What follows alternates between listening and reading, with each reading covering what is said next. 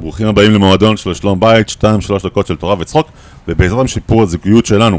אנחנו מתחילים עם הבדיחה שלנו, לפתוח את הלבבות שנוכל לקבל, אוקיי? ילד אחד ניגש לאבא שלו ואומר, אבא, למה מלחמות מתחילות? אז אבא אומר, מלחמות מתחילות מכיוון ששתי מדינות, מדינה אחת רוצה את המשאבים של מדינה אחרת.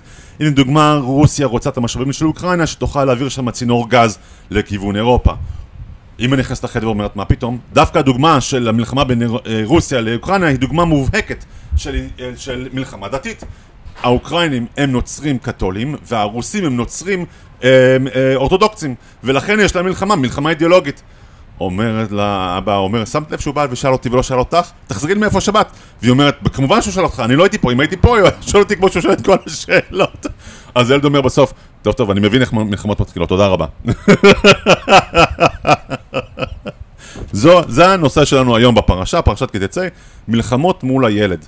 האם נלחמים מול הילד, או בחדרי חדרים. אמא אומרת, לא, צריך להילחם מול הילד, למה?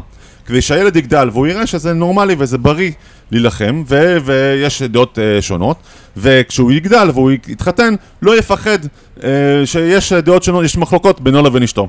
אומר אבא, לא. אבל המחלוקות האלה דווקא יוצרות, אה, יוצרות רעש ויוצרות בלאגן ומסיחות את הדעת וזה לא שלום וזה לא הרמוניה וכל המחלוקות צריכות להיות בחדרי החדרים מי צודק, האבא או האמא? מסתכלים על הפרשה, כן? פרשת כי תצא מדברת על בן סורר ומורה שצריכים להעניש אותו. מתי צריכים להעניש אותו? כשההורים באים ואומרים לא שמע ב... זולל וסובב ולא שומע בקולנו, כן?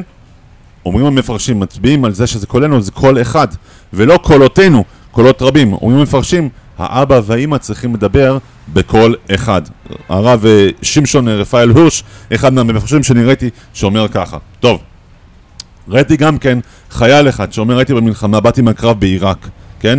אני נוריתי ונפצעתי ויריתי באנשים, הרגתי אנשים, ראיתי את החיילים בגדוד שלי גם נהרגים, כן?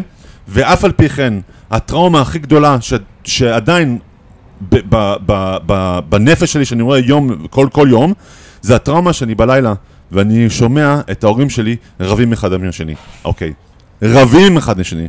לא מדברים אחד עם השני, אלא רבים אחד עם השני. אז הנה, עצה קטנה מהפרשה. אם ה... אז הנה עצה.